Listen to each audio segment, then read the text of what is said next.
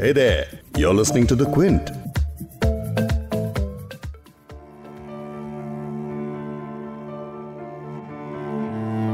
हम लोग शोर शराबा सुन के बाहर आए बाहर आके देखा तो भीड़ बहुत ज़्यादा थी पथराव हो रहा था। अचानक एकदम गोली चली। मेरा भाई मेरे आँखों के सामने नीचे गिर गया।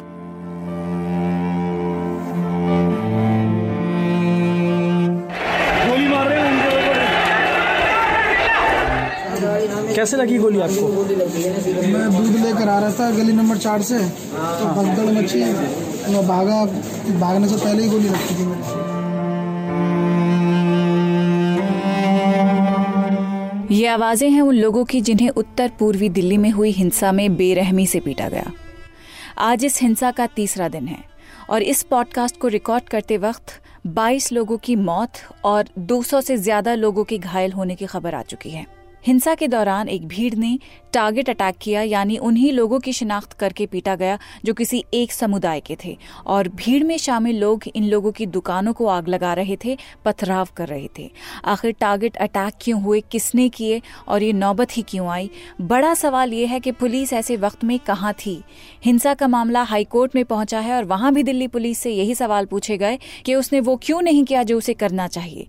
इसी पर आज बात करेंगे बिग स्टोरी पॉडकास्ट में। क्विंट हिंदी पर आप सुन रहे हैं बिग स्टोरी पॉडकास्ट। मैं हूँ फबीहा सैयद। दिल्ली में हिंसा को लेकर आज दिल्ली हाई कोर्ट में सुनवाई हुई है, जिसमें कोर्ट ने कहा कि हम दिल्ली में एक और उन्नीस सौ चौरासी नहीं होने देंगे। वहीं सुप्रीम कोर्ट ने भी कड़ा रुख इख्तियार किया। हाई कोर्ट और सुप्रीम कोर्ट में दिल्ली हिंसा को लेकर क्या क्या कहा गया, इस पर आज पॉडकास्ट में तफसील से बात करेंगे। लेकिन इसके अलावा और भी कई बड़े नेताओं के रिएक्शन आए हैं तो उन पर भी एक नज़र डालेंगे। हिंसा में प्रभावित इलाकों से क्विंट लगातार ग्राउंड रिपोर्टिंग कर रहा है तो वो भी आपको सुनाएँगे कि 25 फरवरी की रात भगीरथी विहार गोकुलपुरी और अशोक नगर से एक समुदाय के लोग कैसे अपनी जान बचाकर निकले और उनकी गली वालों ने जो दूसरे समुदाय के थे कैसे उनकी मदद की? फिर ज़्यादा पथराव करा हमारे घर में करा आग वाग लगाई फिर हम निकल निकल के बच के भागे। सौरभ क्या हुआ था? यहाँ रात में सर पता नहीं बाहर के थे। शकल से हम जानते तो उन्होंने ही आगे आग लगाई। हमने तो खूब कंट्रोल करा कि हम तो पास में रहते हैं यहाँ पे। हमें तो प्रॉब्लम हो गई जलाने से ही इसी वजह से। हमने तो खूब सपोर्ट करी मगर फिर भी उन्होंने जलाया। हमने तो खूब बुझाने रात को बुझा भी रहे हैं कोशिश को। और बात करेंगे retired IPS officer doctor Vikram Singh से जो दिल्ली पुलिस के ज़रूरी एक्शन न लेने पर सवाल उठा रहे हैं क्या क्या कमियाँ रह गईं वो बता रहे हैं। It is said that the police ऐसा कहा जा रहा है कि प्रेसिडेंट डोनाल्ड ट्रंप की विज़िट की वजह से शायद पुलिस ने हिंसा को काबू करने के लिए सख्त कदम नहीं उठाए लेकिन ये कोई एक्सक्यूज नहीं this है is no excuse.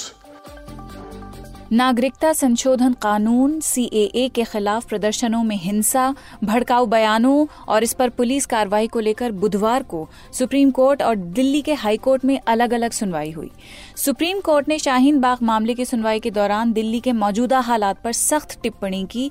कोर्ट ने कहा कि दिल्ली की हिंसा में पुलिस ने प्रोफेशनल होकर ज़रूरी कार्रवाई नहीं की। पुलिस ने जिस तरह काम किया है, उस पर सुप्रीम कोर्ट में आज जस्टिस के एम जोसेफ ने अपनी नाराज़गी ज़ाहिर की। उन्होंने कहा कि हालात काबू में करने के लिए पुलिस को फ़ौरन कार्रवाई करनी चाहिए थी। उन्होंने कहा कि पूरे मामले में दिल्ली पुलिस ने समय रहते कार्रवाई नहीं की, वो ज़रूरी स्टेप्स नहीं उठाए जिनकी ज़रूरत थी। अगर ऐसा करते तो इस तरह के हालात ही पैदा नहीं होते। उन्होंने ये भी कहा कि आप देखिए, ब्रिटेन की पुलिस कैसे कार्रवाई करती है।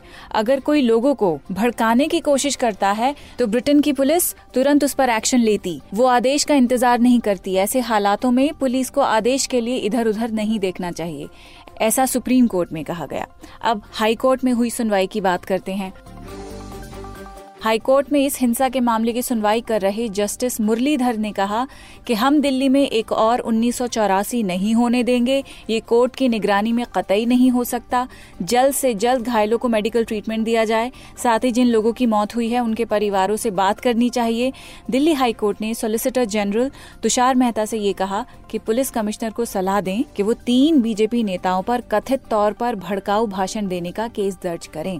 अब जो सुप्रीम कोर्ट ने दिल्ली पुलिस के बारे में कहा, उस बारे में रिटायर्ड आईपीएस ऑफिसर और उत्तर प्रदेश के पूर्व डीजीपी विक्रम सिंह से हम बात कर रहे हैं। ये बता रहे हैं कि पुलिस के एक्शन में क्या क्या कमियाँ थी, पुलिस को क्या क्या करना चाहिए था जो उसने नहीं किया। ये एक लंबा इंटरव्यू है, इसे गौर से सुनिए कि विक्रम सिंह दिल्ली पुलिस के बारे में क्या कह रहे हैं। It is set that the police ऐसा कहा जा रहा है कि प्रेसिडेंट डोनाल्ड ट्रंप की विज़िट की वजह से शायद पुलिस ने हिंसा को काबू करने के लिए सख्त कदम नहीं उठाए, लेकिन ये कोई एक्सक्यूज नहीं है। ये पुलिस का काम है कि बावजूद एक वीवीआईपी विज़िट के वो दिल्ली के नागरिकों की जान और माल की सुरक्षा करते। कल धारा 144 भी लगा दी गई। एडवांस इंटेलिजेंस भी थी इस बात की कि पीएफआई की तरफ़ से 120 करोड़ की फंडिंग भी हुई है। कोई बड़ी हिंसा होने की भी संभावना थी। आरोपी शाहरुख ने भी लगभग 10 गोलियाँ तो चलाई। अब इस सब जानकारी के बाद इस बात की कोई सफ़ाई नहीं है की दिल्ली पुलिस ने ज़रूरी एक्शंस क्यों नहीं लिए? कुछ चीज़ों पर ध्यान देना होगा। पहला तो ये कि कोई एरिया डोमिनेशन नहीं था। कोई प्रिवेंटिव अरेस्ट नहीं हुए। सर्वेलिंग और सिक्योरिटी प्रोसीडिंग्स नहीं हुए। छतों पर तैनाती नहीं हुई, इसलिए पुलिस हालात पर काबू नहीं रख पाई। और जिन लोगों पर हिंसा फैलाने का शक था, उनकी भी शिनाख्त नहीं की गई। इंटरनल सिक्योरिटी स्कीम पुलिस वालों के लिए एक बाइबल की तरह होती है। और ये ज़रूरी है कि इसे अच्छे से याद रखा जाए। इसकी रिहर्सल होनी चाहिए। कम से कम महीने में एक बार। ऑब्वियसली इसमें कमियाँ थीं, जो कभी एड्रेस नहीं की गई। और इसका नतीजा काफ़ी भयानक रहा। सेंस ऑफ़ सिक्योरिटी बिल्कुल भी नहीं थी। ऐसे में सुप्रीम कोर्ट का काम इंटरवीन करना नहीं होता। मैं कहूँगा कि अशांति फैलाने वाले एलिमेंट्स चाहे वो कपिल मिश्रा हो या अमानतुल्ला खान हो, जिन्होंने गैर ज़िम्मेदारी से बयानबाजी की, जो भी उन्होंने कहा, उस पर कानूनी जाँच होनी चाहिए। और अगर उन्होंने कोई कानून तोड़ा है तो उस पर बिना डरे या पक्षपात के एक्शन लेना ज़रूरी था, बिना कोई रियायत बरते। पुलिस को किस चीज़ का इंतज़ार था, जो वो उस तरह का एक्शन नहीं ले पाई, जैसा उसे लेना चाहिए था? ये एक बड़ा सवाल है। सुप्रीम कोर्ट ने ये भी कहा है कि अगर इस तरह की सिचुएशंस यूके या यूएस में होती तो क्या होता? कोई किसी के ऑर्डर का इंतज़ार नहीं करता। वक्त आ गया है, देश को ऐसी पुलिस फोर्स की ज़रूरत है जिसके काम में नाजायज तौर से कोई पॉलिटिकल छेड़खानी नहीं हो सकती। जिस तरह से आज सुप्रीम कोर्ट ने दिल्ली पुलिस को दोषी ठहराया है, वैसा मैंने उन्नीस सौ चौरासी के बाद शायद ही देखा हो। Political intervention. हिंसा पर जैसे मैंने बताया कि अब तक 22 लोगों की मौत और 200 से ज़्यादा लोगों के घायल होने की खबर है। क्विंट के शादाब मोइजी और ऐश्वर्या अय्यर दिल्ली के भागीरथी विहार और अशोक नगर जैसे इलाकों में हैं। उन्होंने कुछ लोगों से बात की, जिनके घर या दुकानें कल रात दंगइयों ने या तो जला दी या फिर वहाँ तोड़ फोड़ मचाई है। जरा सुनिए, बहुत सारे लोगों का रिएक्शन है जो एक समुदाय को बिलोंग करते हैं। दूसरे समुदाय के लोग भी बोल रहे हैं कि किस तरह से उन्होंने अपने पड़ोसियों की जान बचाई, उन्हें वहाँ से निकलने में मदद की। शादाब भगीरथी विहार में आपको आँखों देखा हाल बता रहे हैं कि क्या क्या जला उनको मिला। पॉडकास्ट का ये हिस्सा भी थोड़ा लंबा है, बहुत हार्ड हिटिंग बातें हैं, इसे भी जरा गौर से सुनिए। हम हमारे घर लुट रहे हमारे बर्बाद हो रहे हम क्या करेंगे? हमारे काम धंधा नहीं है खत्म हो गए गवर्नमेंट ने सारे धंधे खत्म कर दिए आना जाना नहीं हमारी सिक्योरिटी नहीं है बाहर वालों को इतनी सिक्योरिटी मिल रही है। जो बाहर का हम यहाँ कितने पैदा बंदे के लिए सारी ये बताओ हमारे कोई सा भी कागज़ देख लो पैदा हम इसी घर में हुए इसी जगह में हुए। हमें यहाँ पे सिक्योरिटी नहीं मिल रही क्या कसूर है हमारा? ये क्या हिंदू और मुसलमान है बस इतना ही कसूर है हमारा? है हम तो जानते भी नहीं जब तो है भी हमने किसी चीज़ में सब वो कर रखा है। तुम्हें पता हमने वोट किसे दी है बताओ हमारा कसूर क्या है? मैं ये बता दो एक बार कि भाई इस वजह से हुआ है ये काम। है हमने तो कुछ भी नहीं करा। मस्जिद हमने नहीं तोड़ी मंदिर हमने किसी का नहीं तोड़ा हम अपने घर में बंद है। सौरभ क्या हुआ था? यहाँ रात में सर पता नहीं बाहर के थे शकल से भी जानते जहाँ तक हिंदू ही थे। तो उन्होंने आगे आग लगाई हमने तो खूब कंट्रोल करा हम तो पास में रहते हैं यहाँ पे। हमें तो प्रॉब्लम हो गई जलाने से ही इसी वजह से। हमने तो खूब सपोर्ट करी मगर फिर भी उन्होंने जलाया। हमने तो खूब बुझाने रात को बुझा भी रहे हैं कोशिश को। तो ये आपके पड़ोसी थे जिनका घर जलाया हाँ ये तो पड़ोसी था ये शायद इनका नाम निसार था निसार। हाँ। हाँ निसार नाम था इनका। अब तो चले गए वो तो वो दोनों को खैर कुछ नहीं हुआ उन्हें प्रॉब्लम नहीं हुई। तो उनके सामानों में थोड़ी प्रॉब्लम हुई। तो आप लोगों ने बचाने की कोशिश की उनको हाँ सर बचाने की उनको तो सेफ़ निकाला। हम तो मैं छोड़ के आया सर आगे तक। हम हम यहाँ के लोगों को छोड़ के आए उन्हें आगे तक इसी वजह से कि उनको कोई प्रॉब्लम ना हो। जिन लोगों ने जलाया है उनको कुछ आप पहचानते कौन लोग हो सकते हैं वो? सर होंगे तो हिंदू यहाँ के आसपास ही मगर ये यहाँ के नहीं थे। हाँ जितने मोमदन थे आसपास के सब उन्हीं का टारगेट कराया। हिंदुओं को कोई नुकसान ही नहीं पहुँचाया यहाँ का।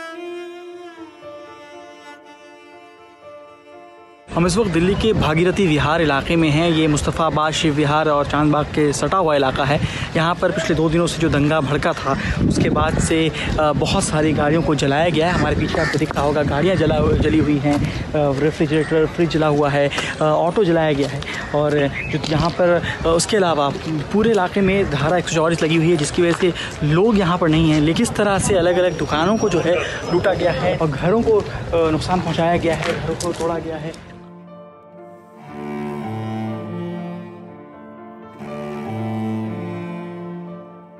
क्या नाम है आपका? हमारा शशि नाम पुलिस को फ़ोन हम लोग कर रहे हैं, पूरी हमारी गली, हमारी पुलिस सपोर्ट नहीं कर रही। और जब कहते थे कि ईपी में फ़ोन लग रहा, कभी कहते अपने उसको करो, जिसको तुमने वो करा। यूँ ऐसा कह रहे, और बताओ हम क्या कर रहे हैं? और ये कोई हमला जो बाहर का करके गया हमारी तो जान ट्रांसफार्मर फट जाते मैं तो सारे हिंदू मर जाते हैं यहाँ। हमारा क्या होता? हम तो आग आग हम पानी लगा के पैप चला रहे हैं। हम सारे खुद हमारी जान बचने वाली पड़ोसी आपके लोग कहाँ चले? ये पड़ोसी ऐसे है इनको छुड़वाया गया। हम लोग जो हम गली के सपोर्ट है हमने सपोर्ट करी है उनकी और पुलिस लेके गई उनको। हाँ हम सारे हम लोगों ने मिलकर उनको भिजवाया। उन पर कोई आँच नहीं।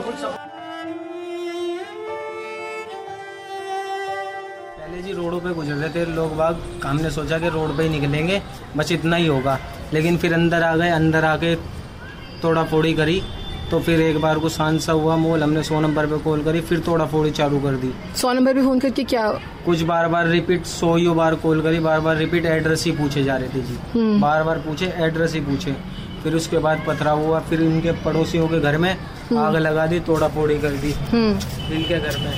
हम्म। फिर पुलिस वाले फिर जी पुलिस वाले आए दोबारे हम्म। हमें बुलाया लेकिन हम डर के मारे नीचे नहीं गए हम्म। कभी लोग बाग फिर पथराव करके हमें मारना दें हम्म फिर वो पुलिस वाले चले गए फिर दोबारे आ गए पत्रकारी फिर ज़्यादा पथराव करा हमारे घर में करा आग आग लगाई फिर हम निकल निकल के बच के भागे। हम्म। फिर दोबारा अब सुबह आए थे हम घर में रात को लोग बाग बता रहे हैं तीन चार बार और आए थे।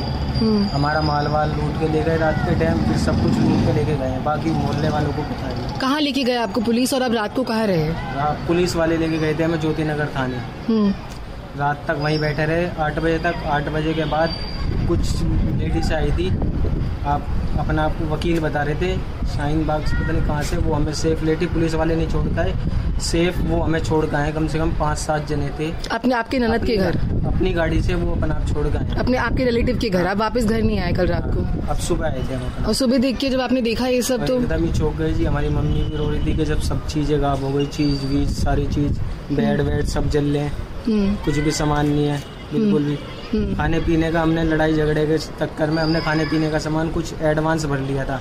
वो भी सब गायब है। कट्टे के कट्टे पहले ही मंगवा के रखे थे सुबह के टाइम हम्म। वो गायब है सब। और आप मुझे अकाउंट्स की बुक की भी बात बता रहे थे वो बताइए। वो सब जल गई है जी नीचे रखी हुई थी वो सब नीचे आग लगा दी है तो अब जिनसे उधार खाता था अब वो कहाँ से दे देंगे प्रूफ मांगेंगे।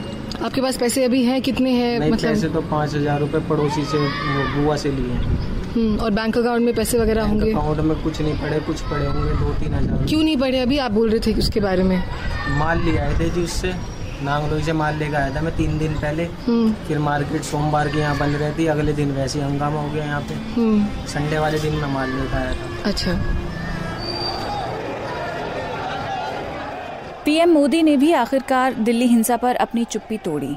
उन्होंने दिल्ली हिंसा को लेकर कहा कि पुलिस और बाकी एजेंसी शांति और सामान्य हालात बहाल करने के लिए ग्राउंड पर काम कर रही है। इसके अलावा उन्होंने कहा कि मैं दिल्ली के भाइयों, बहनों से शांति बनाए रखने की अपील करता हूँ। ये अहम है कि जल्द से जल्द शांति और सामान्य स्थिति की बहाली हो। कांग्रेस की अंतरिम अध्यक्ष सोनिया गांधी ने भी इस पर एक प्रेस कॉन्फ्रेंस में कहा कि दिल्ली में हो रही घोर हिंसा, जान माल के नुकसान पर गंभीर चिंता व्यक्त करते हुए आज कांग्रेस कार्य समिति की आपात बैठक हुई। उन्होंने ये भी कहा कि हिंसा एक सोची समझी साजिश है। सोनिया गांधी के बयान के कुछ हिस्से मैं आपको सुना देती हूँ। पूरी स्थिति को देखते हुए कांग्रेस कार्य समिति का मानना है कि दिल्ली में मौजूदा स्थिति के लिए केंद्र सरकार खास तौर से गृह मंत्री जिम्मेदार है फ़ौरन तौर से ज़िम्मेदारी लेते हुए गृह मंत्री को अपना इस्तीफा देना चाहिए। दिल्ली के मुख्यमंत्री और दिल्ली सरकार भी शांति और सद्भाव बनाए रखने में पूरी तरह से विफल है तथा जिम्मेदार है। दोनों सरकारों की ज़िम्मेदारी निभाने में विफलता से के कारण देश की राजधानी इस त्रासदी का शिकार बनी। सोनिया गांधी के इस बयान पर बीजेपी के कुछ नेताओं ने काफ़ी एतराज़ जताया है। खैर, उन्होंने क्या कहा? पॉलिटिकल रिएक्शन इस पे क्या कहा? ये वक्त उस सब पे फोकस करने का बिल्कुल नहीं है। जिस चीज़ पे हमें इस हिंसा को ध्यान में रखते हुए फोकस करना चाहिए, वो है ये। ये हैं जितेंद्र कुमार, जो दिल्ली के अशोक नगर में रहते हैं। जरा सुनिए इन्होंने क्या आँखों देखा, हाल बताया और किस तरह से ये अपील कर रहे हैं शांति की।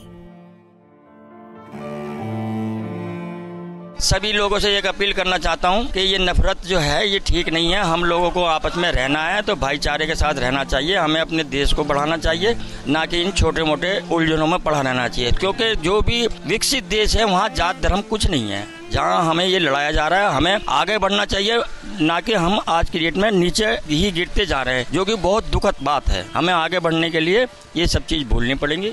बस मैं यही कहना चाहता हूँ।